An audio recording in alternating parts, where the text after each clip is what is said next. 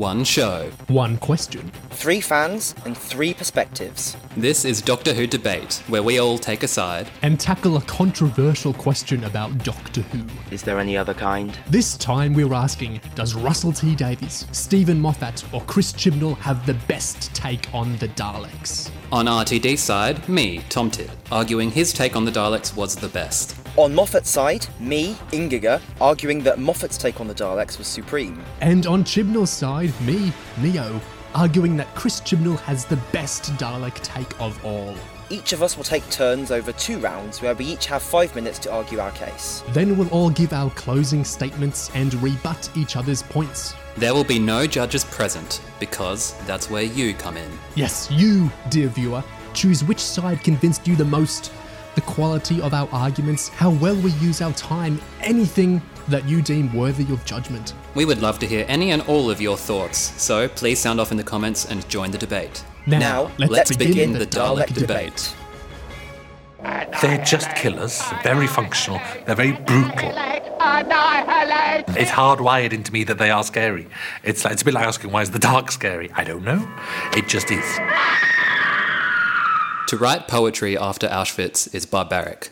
The words are those of Theodor W. Adorno, a cultural critic of the 20th century whose influential work discussed the risks of abstracting history through art. What Adorno did was argue against the prevalence of art which is divorced from physical experience, against art that is contemplative or metaphorical, the things which relieve us from having to consider the true reality of horrors like the Holocaust. In that particular quote, Adorno takes the bold step of naming his aesthetic enemy as poetry, a sacred cow of high art to hammer home the serious radicalism of his idea. For an aesthetic declaration which is so confrontational in nature, Adorno's powerful argument is impossible to ignore, and his influence has rippled across the way we represent history and art in the years since. Which brings me to science fiction, itself a mutant strain of historical fiction. And I don't mean like the first Doctor stepping into historical periods, I'm talking about science fiction at large. Our speculations on the future, more often than not, are really reflections on our past. Our dystopias based on perceived past mistakes, our utopias built on perceived former glories. Just as our historical fiction can be hugely speculative, just how much of what we see of the tribe of Gum is based on historical evidence, for instance. So, can our speculative fiction be hugely retrospective? The boundary between science fiction and historical fiction is far more permeable than can be said for many other seemingly competing genres. And so we come to Daleks. From the landscape of post war Britain arises these figures who are obsessed with racial purity, who live in the fallout of a nuclear war, who could be seen on the big screen using gas based firepower, and on the small screen mimicking a Nazi salute in the streets of London. Following this on screen saturation, or more accurately, causing it, is their immense popularity among the public. Here we have villains which directly derive from the perpetrators of the great atrocity of recent history. And we also have children in playgrounds mimicking their battle cry and buying merchandise with their image plastered on it.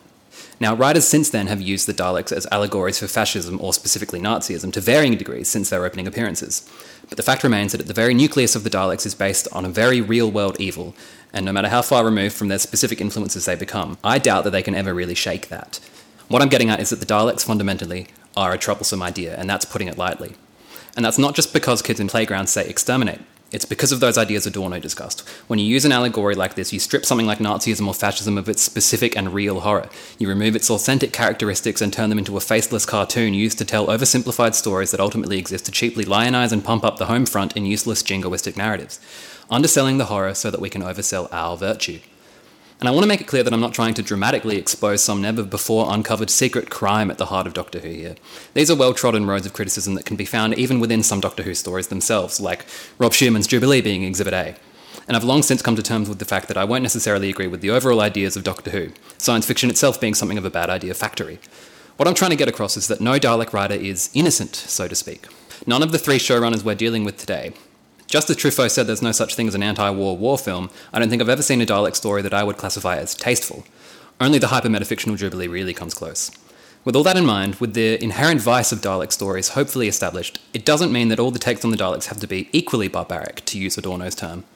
Therefore, I think it's high time we start to reconstruct specific takes on the Daleks, piece by piece, Dalekanium Girder by Dalekanium Girder. So, I think Russell T Davies had the best take on the Daleks, though I'd forgive you for thinking I was never going to get there, so let's not waste any more time. I'm going to use these 60 seconds to establish some criteria for what makes an effective depiction of the Daleks, why I think RTD executed them so skillfully. First and foremost, what I mentioned before about shallow Dalek stories ultimately serving to boost jingoistic narratives for Britain against a sanitised, abstract foe. We'll call that the Pertwee pitfall for, for, for simplicity's sake. That's my first criterion. Don't just use Daleks to absolve the human race or to absolve Britain.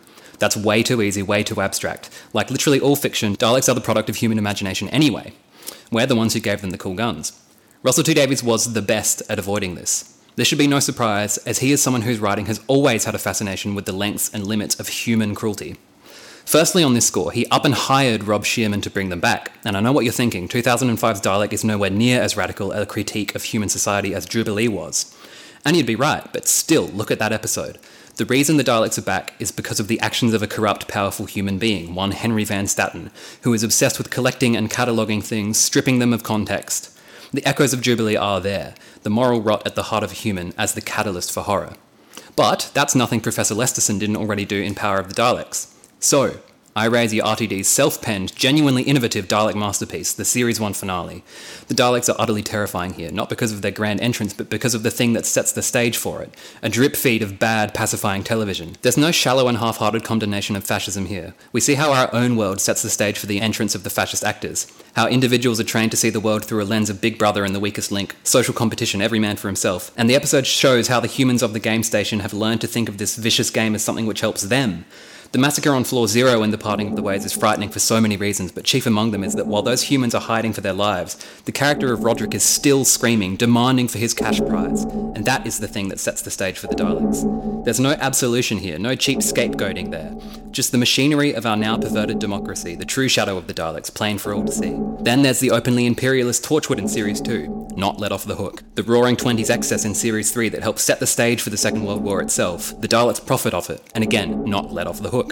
Series 4 even begins to deconstruct the myth of the Doctor. Davros presents him as a coward who uses human beings like soldiers and leads them into oblivion. Obviously not worse than Davros, but importantly, not let off the hook either, or lazily lionized. By placing human beings directly in the shadow of the Daleks, Russell's take extends a tentacle that little bit closer to something three dimensional. What did they do to make Daleks so scary? I don't. Well, I don't know. I can't take any credit for it. I wasn't. I, I was about one year old at the time when they did that, um, and they didn't phone my house a lot. But I mean, it's it's it's, it's they are rather beautiful things. It's hard for me to look at Daleks. Uh, they're so wired into my brain. But people who've never seen Daleks uh, from other countries will stare at them in fascination. There is something very good about that and very satisfying about that design. I consider Steven Moffat to have the best take on the Daleks because he uses them in ways that only Daleks can be used. He engages with specific things about them in order to consistently illuminate the characters and themes in his own stories. They play a firm and confident role in the system of symbols that make up Moffat's drama. It's no coincidence that once the initial blip of Mark Gatiss' victory of the Daleks is out of the way and Moffat takes more direct stewardship of them, Daleks come into focus specifically at points when their emotional accompaniment to conflicts for the main characters, rather than just showing up with another sensationalised scheme to take over the world. So, in Asylum, for example, their inability to love echoes the fractured relationship between the Ponds and the Doctor. In Time of the Doctor, the Doctor is struggling with his own mortality, and the Daleks form something of the final boss, in other words, the ultimate representation of death.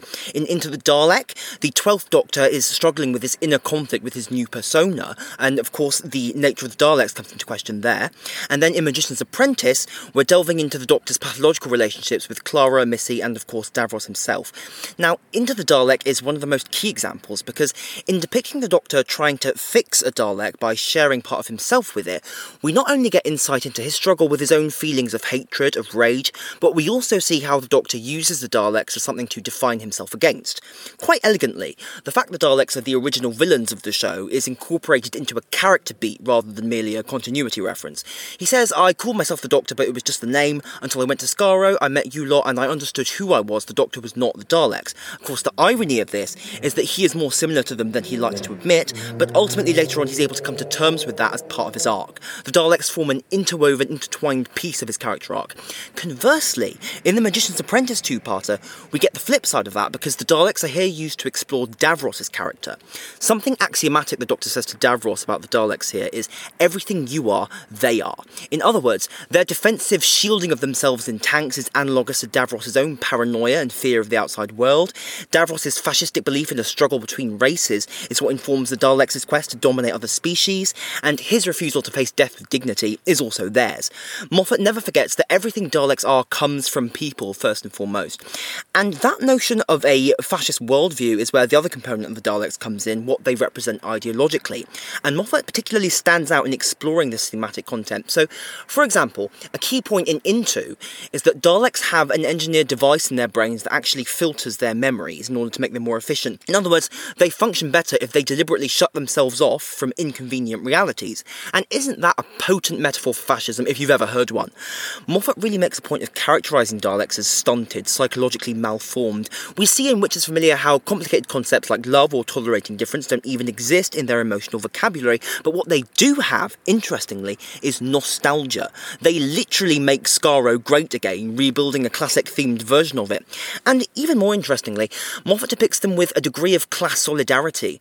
While, for example, Into the Daleks shows them at perhaps the height of their powers, Witch's Familiar looks at what Dalek are like in deep decline. And while certain other interpretations of Daleks often have different types bickering among themselves, descending into backstabbing, Magician's Apprentice Declining Skaro has all the Daleks fraternise together against a more fundamental threat, the passage of time. Just like the real world ruling class, the forces of imperialism and capitalism, when the chips are down, their allegiance to each other supersedes any superficial divisions.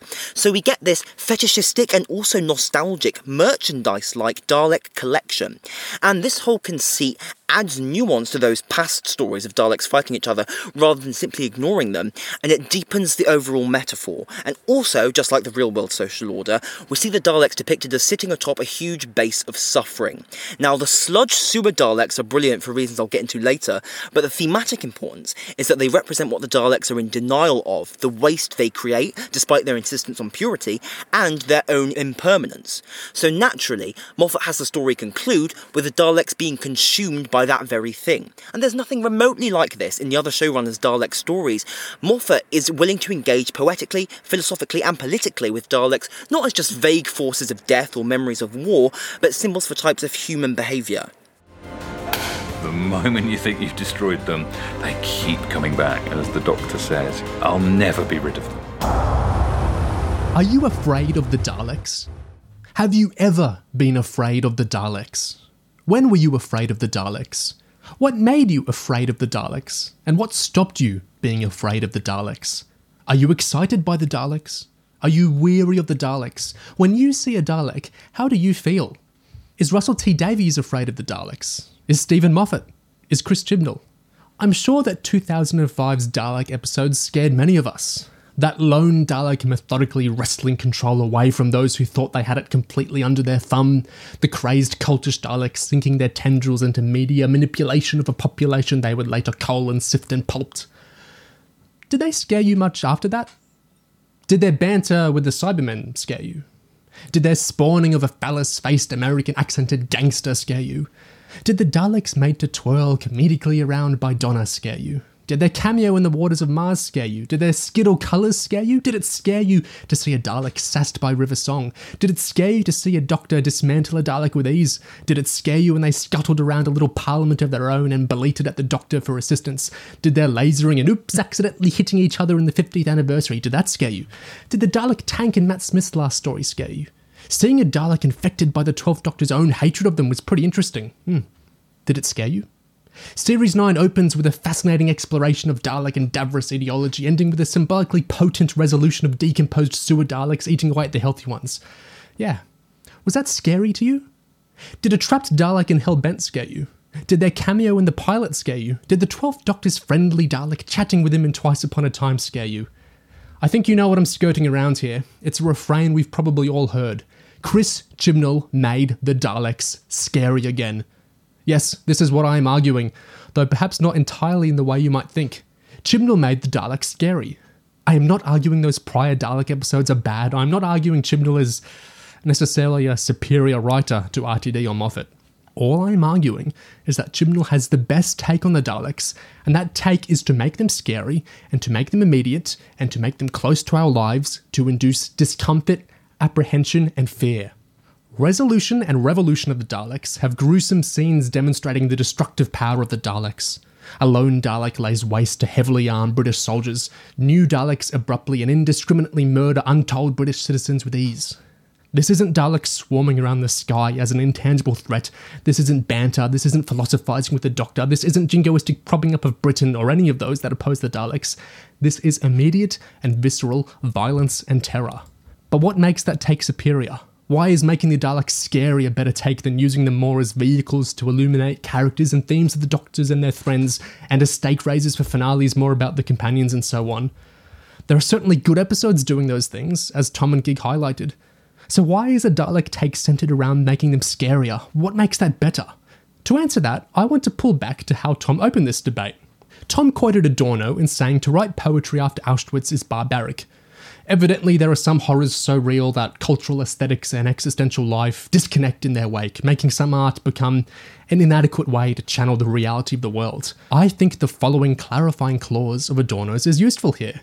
It reads After Auschwitz, no further poems are possible except on the foundation of Auschwitz itself. What this says to me isn't that poetry after the Nazis is insufficient, so much that poetry after the Nazis cannot be indifferent. There are some horrors so great and so terrible and so real that they cleave history. There is a before and there is an after. And as Tom and Gig have articulated, the Daleks bubbled up out of a representation of the horrors of Nazism, fascism, these real world evils. And so I argue that the best take on the Daleks is therefore one that actively recognises the immediacy of that horror they represent, one that imbues them with fear and with real world relevancy. As Gig very perceptively highlighted, some previous episodes do explore the politics of Daleks and what they represent in an intelligent, nuanced, and admirable way. I do not contest this in the slightest. But I'm reminded of how George Steiner once responded to Adorno's quote we've been discussing. He pointed to how Gieseking was playing the complete Debussy piano music on the very nights that people were being transported to the Nazi extermination camps, and how there's not the slightest witness that he didn't play magnificently or that his audience wasn't wholly responsive and profoundly moved. So he sees Adorno's meaning as formalizing outcries against Nazism into art as still adding a mystery of acceptability to the phenomenon. I agree that the Series 9 premiere is an intelligent and scathing exploration of the fascist death cult ideology and the type of class solidarity underpinning it. Yes. Where does that get us? What does it achieve? What does it do beyond soar over the heads of some fans and just make other fans nod and murmur about, oh, what an intelligent and well written story it is? What has been achieved? And so here I argue that it is not enough to make the Daleks a representation of horror, but in good conscience they must be made as terrifying and immediate themselves if they're even to approach some justifiability in adorning the world with hyper commercialized, exceedingly popular merchandise and marketability based around these Nazi icons. And next, I will argue just how Chibnall made the Daleks scary and why it is so much more immediate, arresting, and thus justifiable than RTD and Moffat's approaches.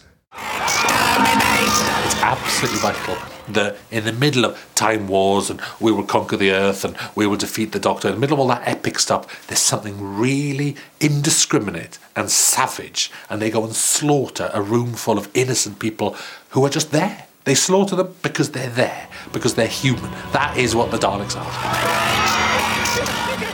I started my argument showing how Russell's Daleks always intrude on the human world, whereas really Steven Moffat's Daleks are so far away, stuck in their bubbles where they can't hurt us, and Chibnall's Daleks are really pawns in reactionary narratives that celebrate the status quo. But I'll leave that for you guys to discuss. I believe Russell T Davies' Daleks achieve that vital equilibrium. Their horror is tactile, real, felt. If their narrative presence becomes too intellectual or too shallow, then they're neutralized as different forms of that poetry that Adorno condemned. But by placing human beings directly in the shadow of the Daleks, Russell's take extends a tentacle that little bit closer to something three dimensional. So, RTD's Daleks juxtapose them with corrupt human systems while absolving the usual pitfalls of letting them off the hook or losing their inherent horror. They're actually obsessed with humans. The word symbiotic comes to mind, with the mutual aid humans and Daleks provide for each other in RTD's stories, even becoming part of the Daleks' essential genetic makeup, much to their chagrin. But if that's the content, what about the form? What is it about RTD's writing style and the visual work of his team that puts his Daleks above the rest? I'll start with the work of Joe Ahearne, the director of both Dalek stories in the first series. A large part of the episode Dalek is dedicated to showing how good it is at killing. One by one, popular myths and jeers about the Daleks are dispelled.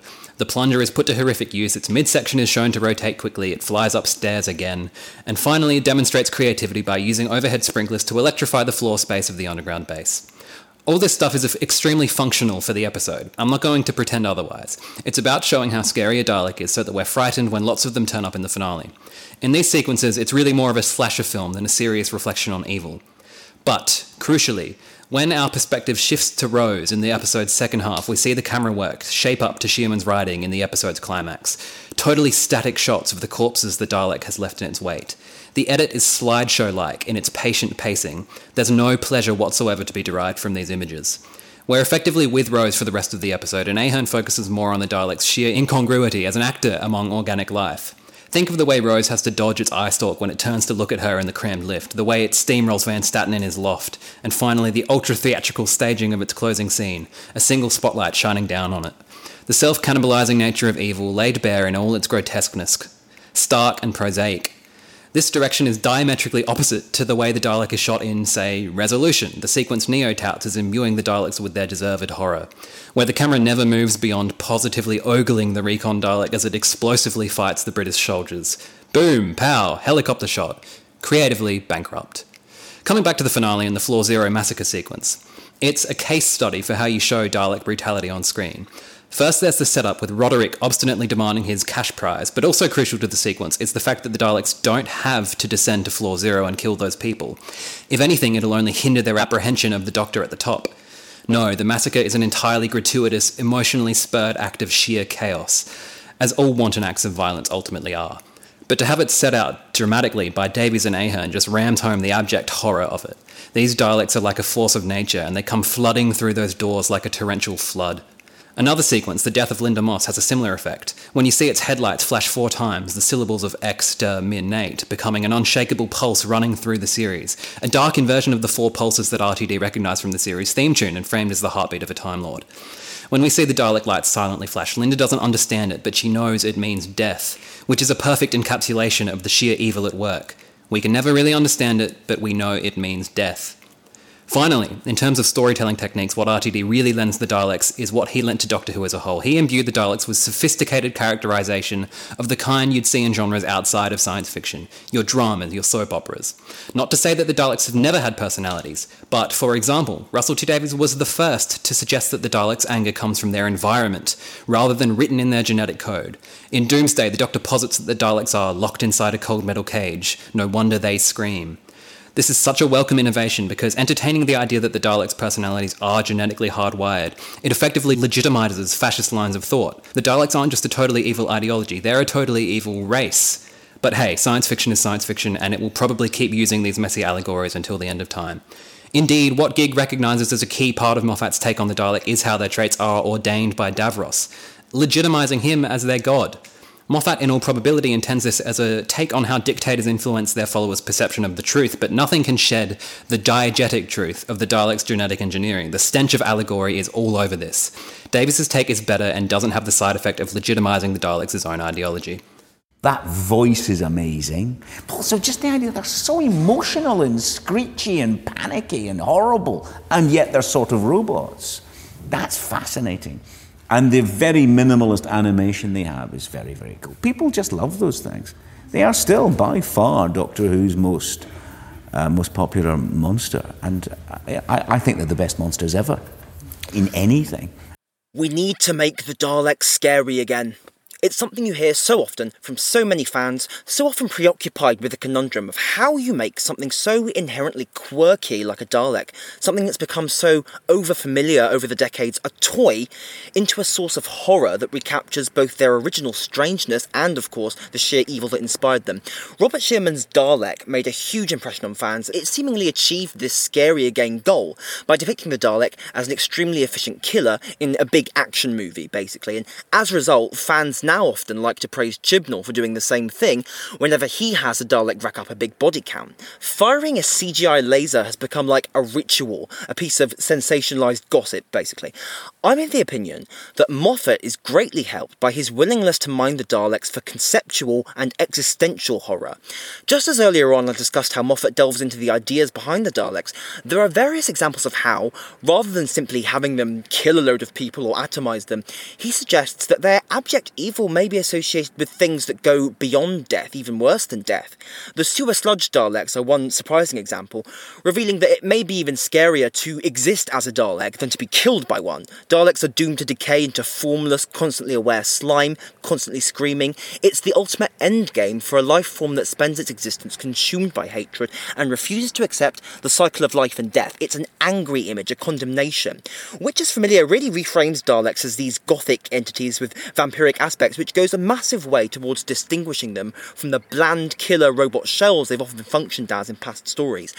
Elsewhere, as Moffat builds out a picture of the Daleks' presence in the universe, including Dalek camps we never quite see, perhaps because they're scarier to imagine, one thing he introduces is those eye stalk servants that they convert humans into. And the Doctor tells one of them, You had a daughter, and she brilliantly replies, I know, I've read my file. What fascinates me here is that rather than Cybermen with no emotion, these puppets of the Daleks can easily deploy their old memories and emotions, but only as a tactic, a calculation. Their souls become like toys for the Daleks, something else I think could be considered fate worse than death. And in tandem with bringing back the human to Dalek conversions from Classic Who in that episode, Moffat stresses the Daleks' capacity to not merely end lives, but also ruin them.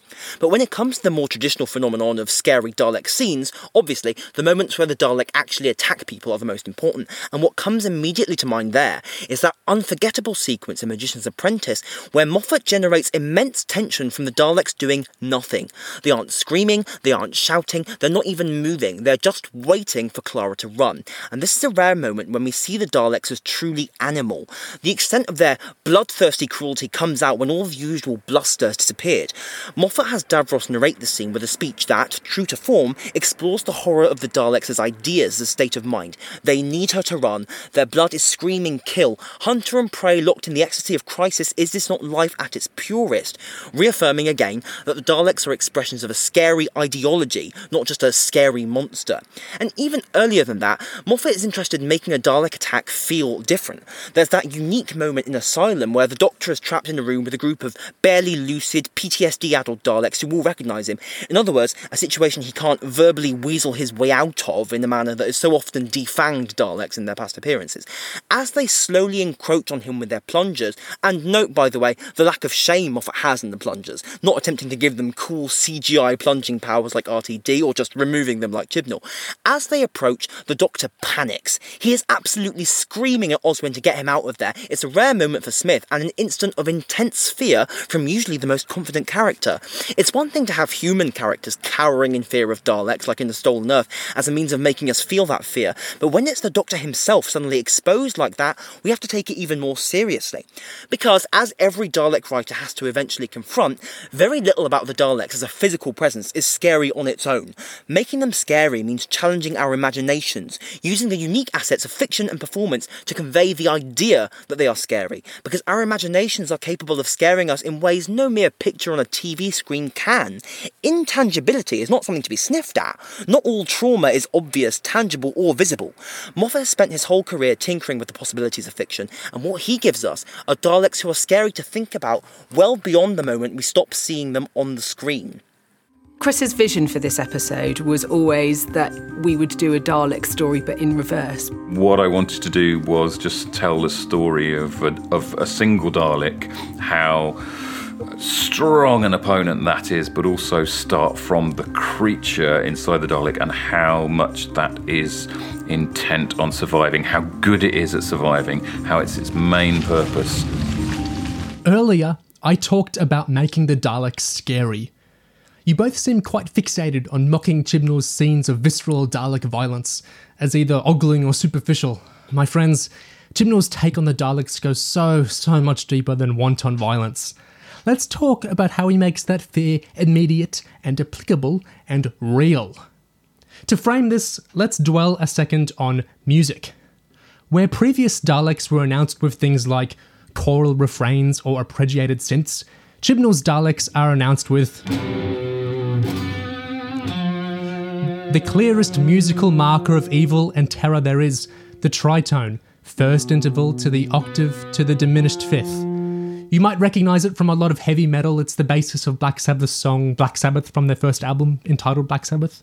Using it for the Daleks is an arresting announcement, a musical way of saying something is wrong. So, what specifically is wrong? Most Doctor Who fans would agree that Nazism is wrong, and therefore that the most tangible signifiers of the Daleks, a desire to exterminate those unlike them, obsession with ideas of racial purity, a cruel and malevolent disregard for the sanctity of life, that those sorts of things are wrong. What's particularly unique to Chibnall is examining why and how this sort of ideology bubbles up and proliferates in the first place.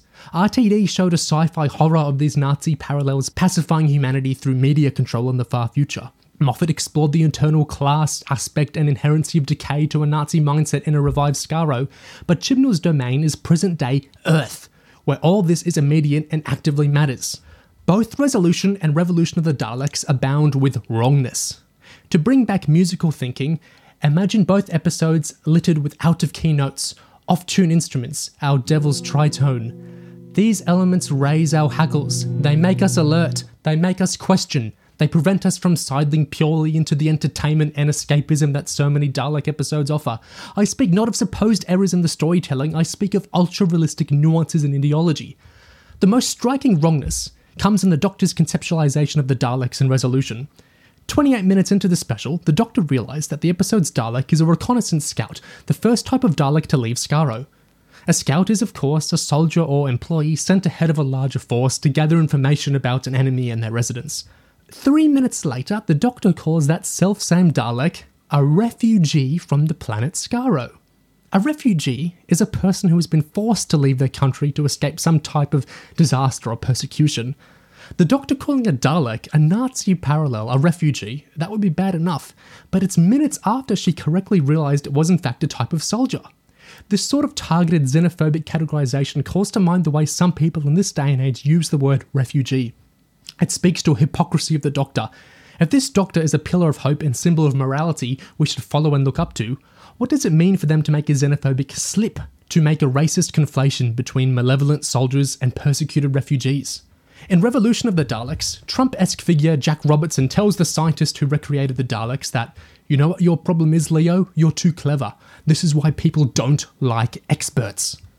I believe the Doctor's hypocrisy calls to mind the typo of hypocrisy, inconsistency, and self righteousness that angers those that feel alienated by such platitudes of hope and an ever progressing just world that the Doctor expresses. Tom says Chibnall's Daleks reinforce reactionary status quo narratives. What I am saying is that Chibnall highlights these very narratives and thus confronts us with the reality of how Dalek esque ideology survives and is perhaps unwittingly reinforced. Chibnall emphasises the inadequacy of so many that style themselves enemies of the Daleks, their inadequacy to oppose them. When the Doctor thinks she's defeated the Dalek in resolution, it instead simply takes a new host. All she can say for herself is, I'm sorry, I miscalculated. When she confidently tells the Dalek it's no threat because it lacks weapons, it informs her that she's wrong and it does indeed have weapons, to which all she can respond is, right, okay, well, whoop de doo. The Doctor only defeats the Daleks in Revolution of the Daleks by sacrificing a TARDIS, something the show has gone to pains to communicate to us as sentient and living beings, with no thought or mention of its welfare.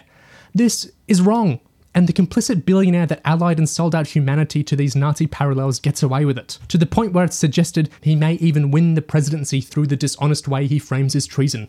I don't deny the strength of RTD and Moffat's takes on the Daleks, but seeing the UK government ally with a technocrat uncaring of how their work affects humanity and a shady American businessman with a keen eye for public relations, seeing them unleash a new kind of quasi police force in the shape of a Nazi parallel monster upon protesters and see them basically get away with all that because our hero, the Doctor, who constantly insists on the power of hope and that fascists never wins, seeing her downplay and deflect and miscalculate this threat and only succeed in destroying it by betraying, selling out, and sacrificing a living ally we're perhaps meant to forget about the sentience and humanity of, yeah, that scares me a lot more than what RTD and Moffat brought to the table. Thoughtful recontextualization of Daleks' hatred or high minded musings on their ideology. Chibnall's Daleks are scary not just because of the threat they represent, but because Chibnall shows us how vague resistance to them is no protection from their evil. Is that the most unvisual While the episodes may vary, there is one thing they all have in common. Can I introduce Murray Gold, who's composer, Doctor Who? Hello! Everyone knows uh, the music's important in Doctor Who. Easy on the applause, if you haven't heard it yet. And um, I didn't have to think twice about whether I wanted to be part of that. I just want to say thank you to you all for coming at fairly short notice and for putting the work in and for providing the operatic score for the first unveiling of the new Dalek. What is happening? What is happening? What is happening? That is the lyric of Murray Gold's Dalek leitmotif, translated to English and originally sung in Hebrew.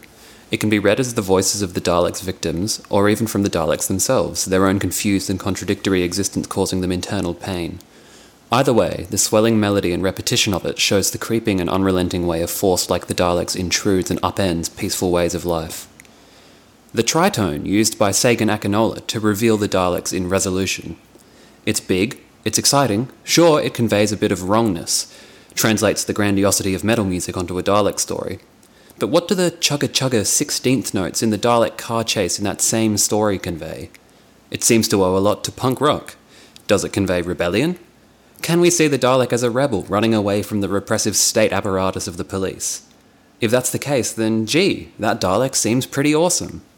I kid, but that's the problem of reading Chibnall's Dalek stories as the Doctor and the humans being weak, and that it's a cautionary tale for how not to behave lest the Daleks take over. Chibnall's Doctor is one of the most didactic we've ever seen, very rarely portrayed as being wrong, and if they are seen to contradict themselves, it's a cute character quirk rather than a moral failing. For a Dalek story about neglect giving way to Dalek intrusion that's actually in the text, look at how The Long Game leads to the Series 1 finale.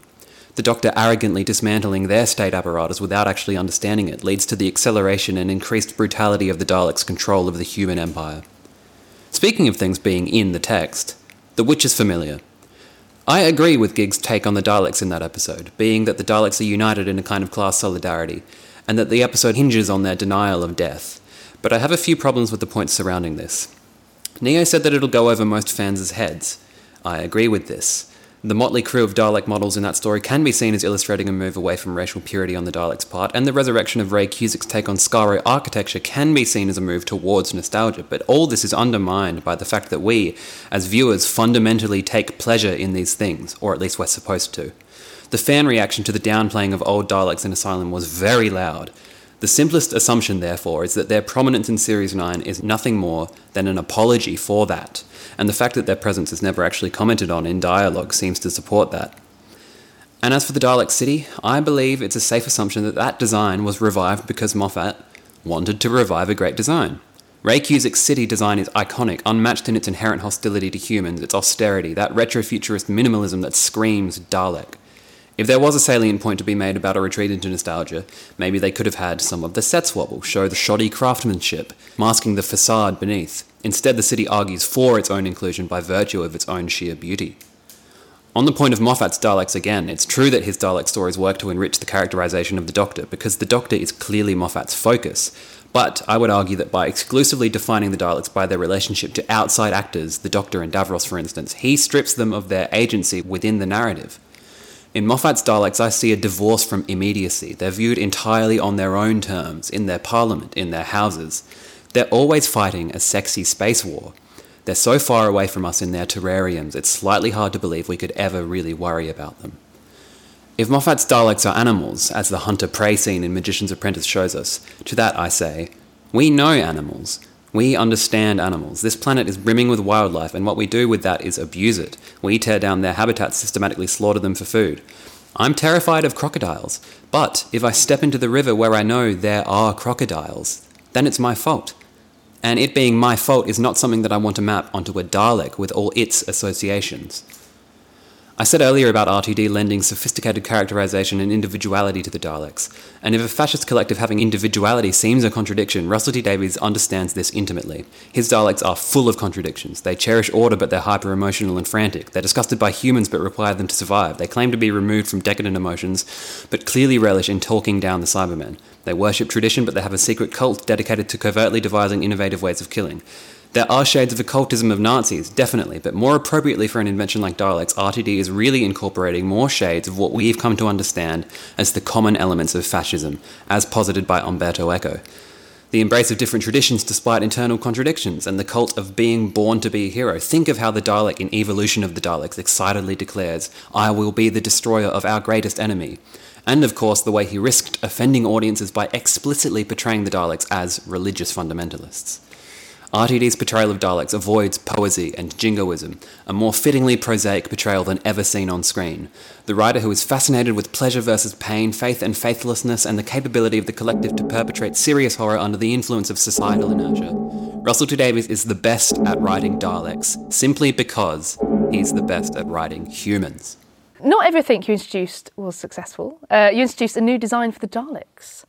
How? Yeah, there we go. Yeah. On our mugs over there. Um, how hard is it redesigning an icon? Well, I, I would appear to make it look very difficult. It was an it was a it was a salutary lesson, and let's just be clear. Uh, in talking about the redesigned Daleks, that the fault resides entirely with me, not with any of the brilliant team who made the new Daleks. Right? They, they, they, were beautiful in many respects, but it was my mistake uh, and a completely unnecessary one. But I'll tell you what was interesting about it. It was a fascinating lesson that I, I sort of never forgot. Is we made the Daleks huge. Stupid idea. Why? Well, you make the Daleks huge. You just move the ta- you just move the camera further away, and you make the Doctor smaller. Now, if you've seen those actual props, um, they're gorgeous. You go you, if you go and see them in real life, and or you see them on stage, they look amazing. Where they don't look good is on television, the only place where it matters. It's not lost on me that when we consider the virtues of Davies' Daleks, we hear a great deal about Series 1, but only a gloss on their later, arguably more famous appearances. RTD used his big Dalek ideas straight away, and then from that point on, the Daleks' chief significance is as continuity, being that thing the Doctor thought he destroyed, but they're back again, and occasionally fan wanked like them bantering with Cybermen. And when it comes to illuminating ideas and theme through Daleks, eventually we arrive at these empty moral challenges from Davros to the Doctor, and some hand wringing from the Doctor about whether it's right to kill all of the Daleks. And particularly in light of how much of the stories that work hinge on humanity and human foibles, as Tit noted, plus factoring in that had the nation state not granted the rights, we'd have had a series about Toclafane, I can't help but think that they don't really need to be Daleks for a lot of these stories to work to the extent that the post Series 1 ones work at all, which for Evolution of the Daleks is not a great deal. You know, a few notes that ring true to Eco's characterization of fascism get swallowed in this incoherent finale, a mishmash of humans with Dalek DNA and accusations of genocide flying around like paintballs. And over the years, this devaluation of Daleks that occurs over the course of successive Tennant seasons rather dampens their fulfillment of any ethical responsibility. By Journey's End, their plan is literally just to vaporize all universes, which is so utterly removed from anything true to life or how institutional power is operated. See, one may talk about Moffat being distanced from humanity by not literally writing stories about Earth, but these narratives about fighting Cybermen from the void, face penises, reality bombs, they're distanced even on the metaphorical level, and setting them on Earth simply disguises that. By contrast, Moffat embracing what you call the uh, visual pleasure of retro Dalek designs and architecture is, phrased another way, embracing artifice, fakeness, unreality. Distance, or the Fremdung's effect, as the theatre practitioner Bertolt Brecht put it, is a tool for allowing us to consider a story on levels beyond raw emotion. And frankly, I object in the strongest terms to this idea that ideas going over some viewers' heads makes them meaningless. We're talking about these episodes years after they aired, because thinking about them beyond the moment of transmission is how they have longevity. It accounts for most of their existence.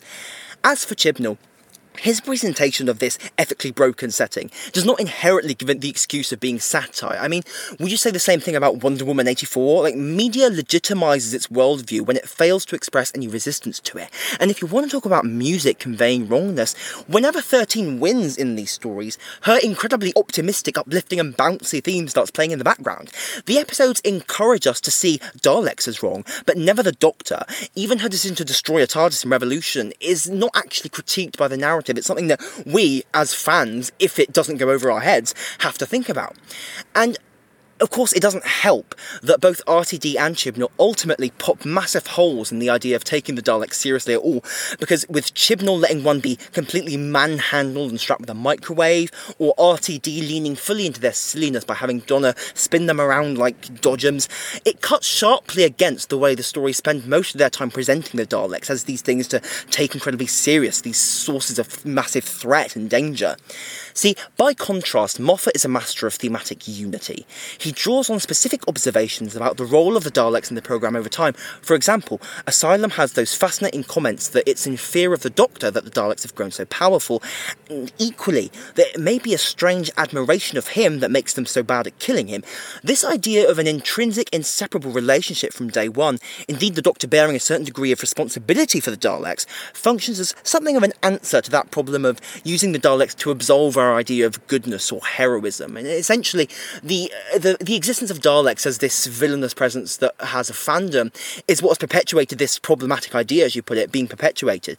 And Moffat's take on the Daleks embeds an answer to that into the show and it problematizes that relationship and that presence by putting some of the implications onto our ideas of goodness and being a good man and i think that helps strengthen the idea so, rather than nostalgic pandering, Moffat makes a point of giving the Daleks new material, delving into them in ways that keep them interesting in their own right, rather than simply a ritualised part of the cultural landscape, shooting people with CGI lasers, blowing up the universe, or doing other completely things that are devoid of thematic content. He refuses to let the Daleks become settled or safe, and that, more than anything else, is crucial to ensuring they continue to mean anything.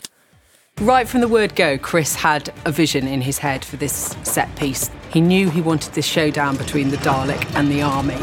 Surrender! The soldiers have been uh, they've been transported in and they have a standoff and then they meet a swift and brutal end um, because they don't know what they're dealing with. And action! The Dalek race is supreme! We live in the real world. Russell T Davies and Steven Moffat wrote some great episodes with the Daleks in them, but when it comes to Daleks, representative symbols of Nazism, evil obsession with genetic purity and death cult ideology and exterminating anyone different from them, I think seriousness is due. The Daleks banter and speak in unconvincing American accents in RTD's era, and in Moffat's era, the Doctor seems unfazed by talk of literal Dalek prison camps, and is never seen to make any real attempt to try and extinguish genocidal Dalek armies after they escape his grasp in victory of the Daleks. We just reset to a status quo where, yeah, there are genocidal Dalek armies in space, even on a revived Skaro, with prison camps, and the Doctor just occasionally has a brief tiff with them. Should we be comfortable with this? I'm not just questioning whether it fits the Doctor's characterization to be so relatively chill with armies of Daleks doing their thing off screen, after we had years where the Doctor was justifiably livid about surviving remnants of Time War Daleks popping up. I'm questioning whether having the Daleks as these enemies we love to hate, forever there, happily secure and extant in the status quo of a show is appropriate, given how clear a parallel to Nazis they are. Chris Chibnall's take on the Daleks is actionable. It inspires activity.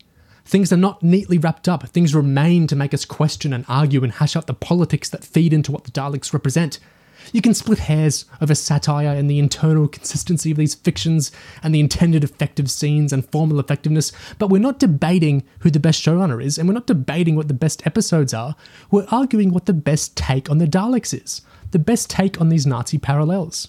What Chibnall does, dragging the horror of the Daleks and the terrifying inadequacy so many of our leaders and institutions have in dealing with existential and insidious threats like the Daleks, what that can be used to represent, that is the best take on the Daleks. It's scary and it makes you think. The very fact that Gig argues the monstrousness of the Doctor destroying a living TARDIS isn't in the text is what I'm talking about.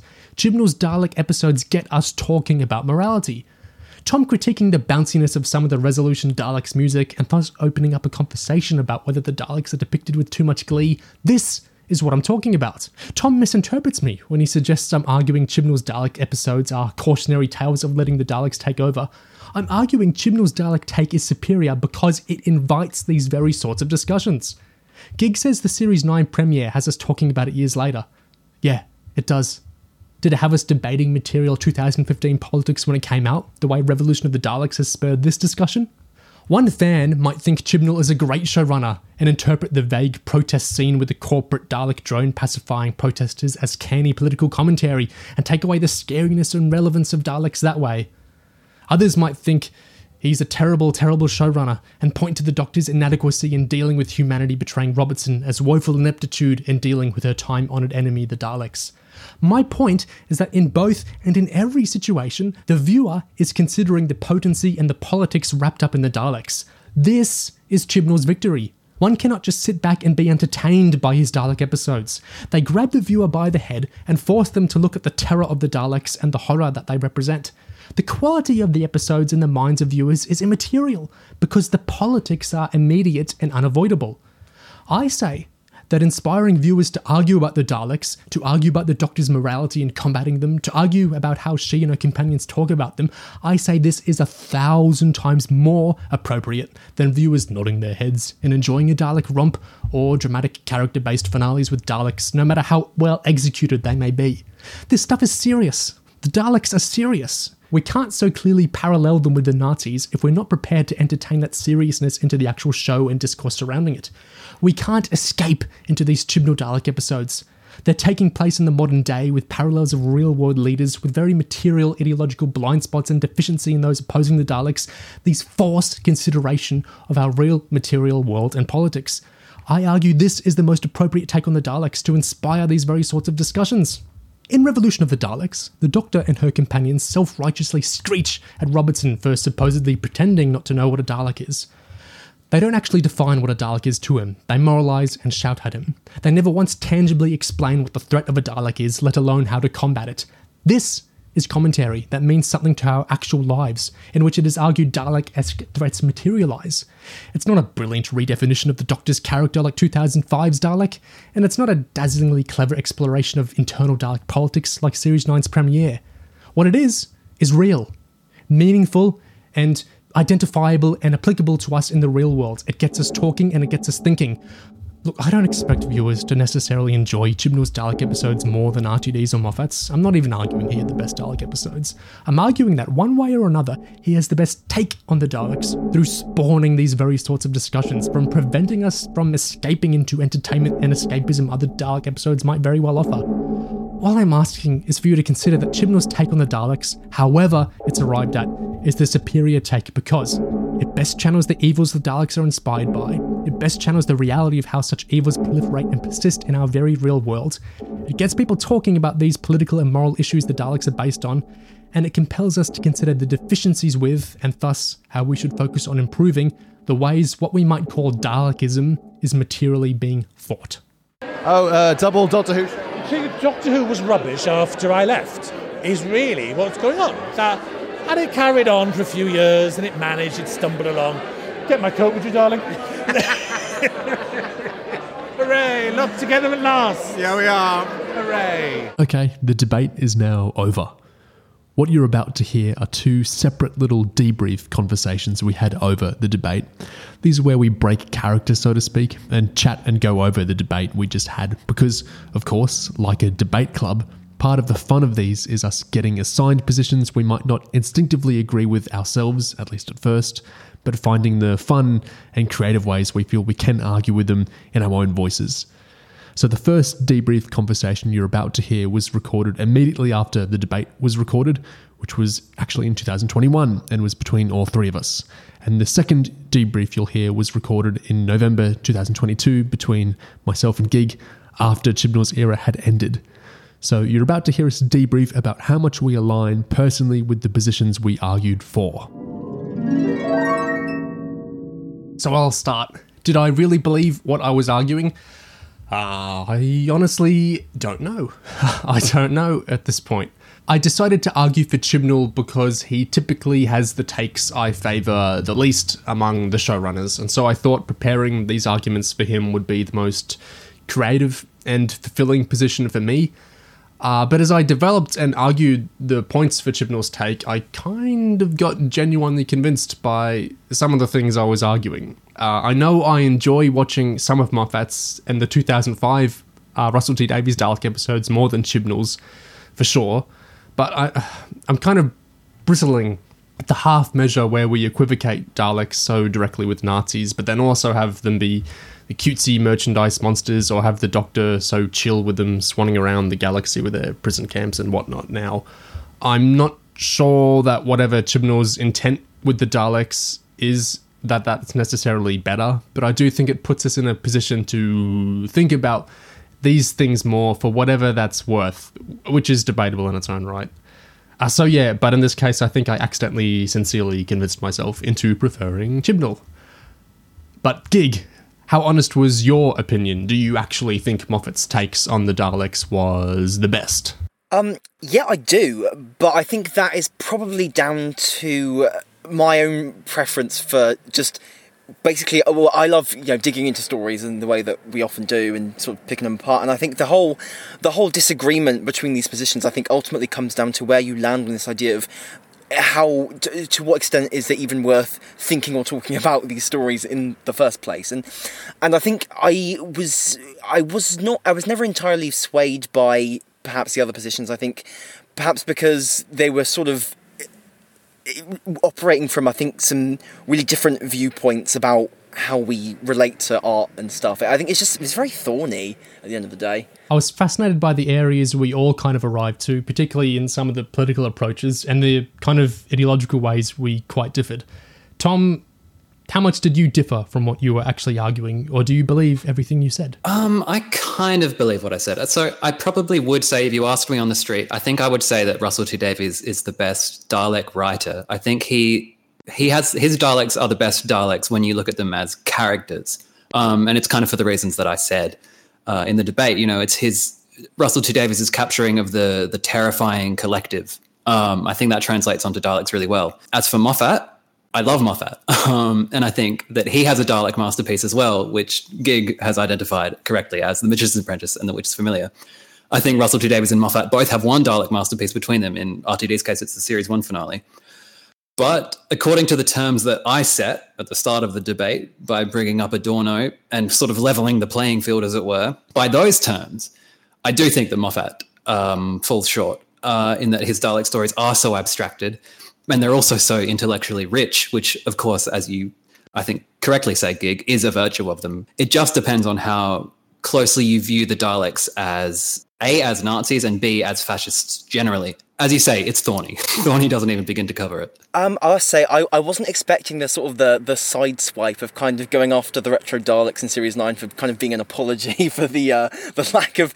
I think that was it was really that was a really good point. Honestly, just the sheer anger that people had over the not, the not being of classic Daleks in Asylum. I think that sort of embodies the idea of that toxic nostalgia. And it's true that Moffat doesn't really, you know, Moffat doesn't really go out of his way to kind of condemn that toxic nostalgia explicitly in the show. Rather, he sort of panders to it a bit by giving us all that great Dalek stuff. But I, at the same time, I was kind of pleased that it perhaps lets us talk about uh, the idea of visual pleasure and enjoying Daleks. Because I think even if we talk about presenting Daleks prosaically, I think in 2005 they come back, they've got this really cool, snazzy new Time War bronze design, and I think at the end of the day, you can't escape this whole thing of like, if we're doing these, you know, sci-fi aliens that fly around and shoot people, you know, you're it to a certain degree, it is it is creating entertainment. You're pandering out. You can't, you can never truly convey the horrors of like the Holocaust, for example, through a dinky little pepper pot shaker. I, I know how ridiculous yeah. this sounds, but that's kind of why I sway myself to the Chibnall position, is because his episodes aren't as entertaining, one way or another. Yeah. Yeah. So when I talked about the nostalgia thing, um, I was very careful in the way I phrased it, not to sort of demolish your take on Witch's Familiar, because that would be uncalled for, because it's so interesting, and I I think it is there in the episode. Um, and by the way, read Gig's blog because it's some of the best Dalek writing on the internet. Oh yeah, uh, IMO. It's fantastic. I guess on the subject of Neo's argument, um, first of all, it should be said that you you bravely volunteered to defend Chibnall, so I yes, guess kudos yes. for that in yeah. itself. You fell on that sword. Um, I think your arguments, without wanting to disrespect what you did, because I know we all put a lot of work into this, but I think your arguments um, lessened in strength as a natural consequence of focusing more on what's actually in the episode. So, like with your first argument, I was really impressed with sort of the unexpected angle you took it from, and then you started talking about the tritone, which was hilarious, and I loved it. And then finally, the um, the idea that because it gets a reaction out of us, um, it's it's the best. I, I found that less supportable as it went on. Um, but all in all, all in all, valiantly argued, definitely. And I guess in the in the interest of mutual culpability, I think I said that Moffat's stories use the Daleks basically to prop up his stories about the Doctor. I think RTD is probably equally guilty of doing that for the companions. My difficulty, because I think you guys will agree with me if I say I had a little bit more of a difficult task than both of you. My difficulty was the first time I wrote out my arguments, I was arguing very straightforwardly that Chibnall's take on the Daleks is best because, and then I listed off the kind of reasons you might see online for people earnestly arguing this. And then I felt so uncomfortable with that. Uh, not just because I didn't believe it, but because I felt like it's weird to misrepresent arguments you don't entertain or believe at all. It just felt like a very strange exercise, almost a cruel exercise, and kind of unwittingly parodying people that I didn't want to parody.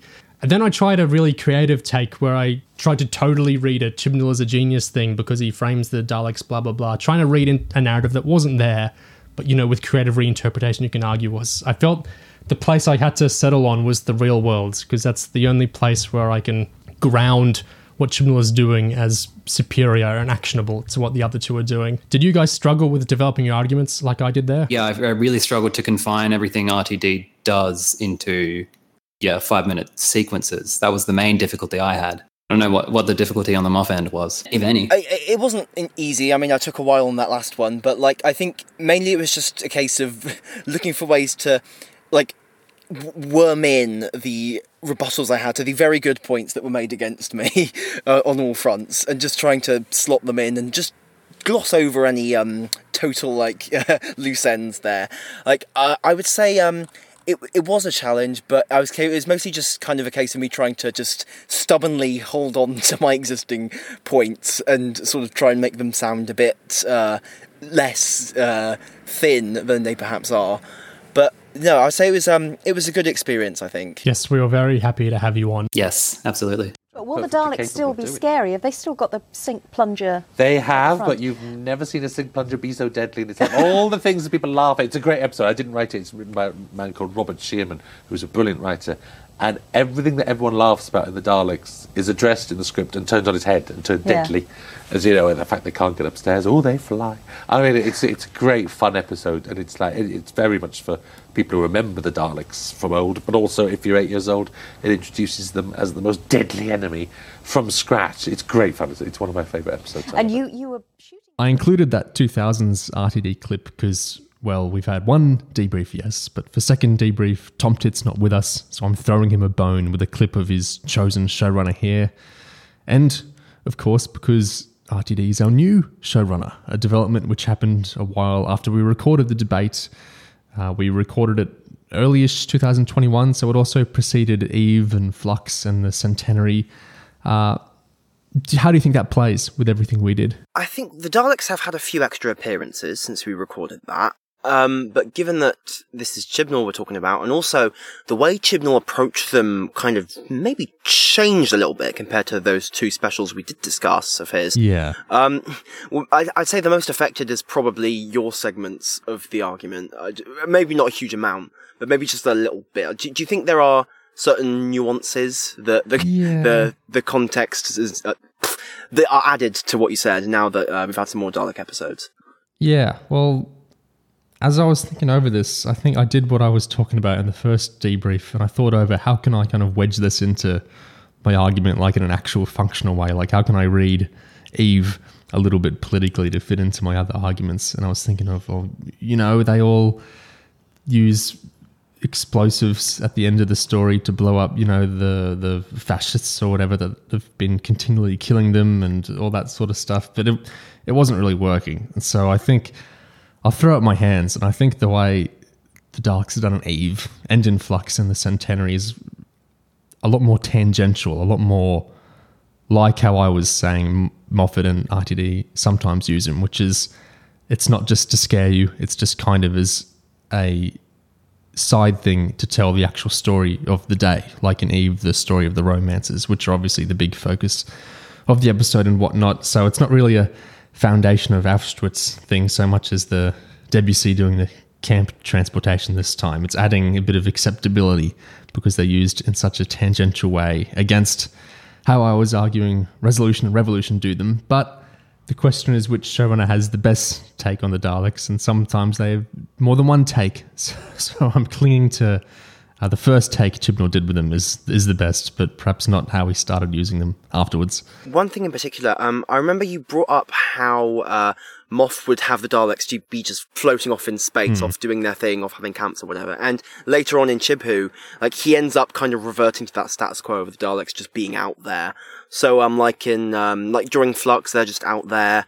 Uh, even just like, like Eve and Power as well. They're just like they just happen to be out off doing their thing, rather than individual one coming to to Earth or whatever. It's always part of like the the larger, just omnipresent Dalek force. So it's like a reversion to how Moffat was doing it in that sense. Yeah, it's just kind of normalization of yeah, Daleks are out there. Even the way Eve uses them as like a device, almost, it, almost reminded me a bit of Moffat. Maybe not of Moffat's Dalek stories, but just in the way when like a, a monster is just like a metaphor for the rom com or whatever. like it's it's it's it's a surprisingly uncharacteristic Chibnall uh, episode, isn't it? It's just weird. It's just weird for him to actually put that much effort in. Eve's got a lot of stuff on its mind, which is to do with characters and like the the genre of the week it's taking on with romance. So yeah, it does feel kind of like more of a Moffat thing.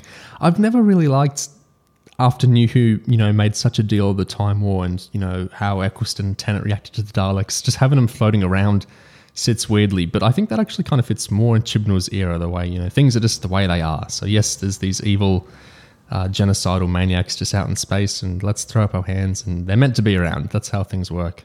So, kind of fits more than, if anything. Yeah, th- there's there's that sense of passivity that came in when Moffat just started having them out there. I remember um, Missy mentions in the Death in Heaven, he she suggests to the Doctor, "Hey, you can go and fight the Dalek camps now. You have this the army." So it's implied that because he doesn't have that, he can't he can't go and save all those people in there. There's just a thing that's just out there that he's just not currently dealing with, which is um certainly interesting take. I guess that idea of a just uh, inherent passivity. Yeah. Do you think any of the RTD2 stuff plays with the arguments Tom was making in RTD's favour? See, the thing is with um the, the arguments Tom was making in RTD's favour, they all revolved around Series One naturally, and I think, well, it does put us in an interesting position with um RTD two because we don't know whether it's going to be, I guess, a new Series One uh, in quotes, or just I guess the the continuity of where we left off at the end uh, with the end of time. I guess like a direct continuation of the old RTD, or like an honest to god new reinvention. I mean, it's it's really hard to say.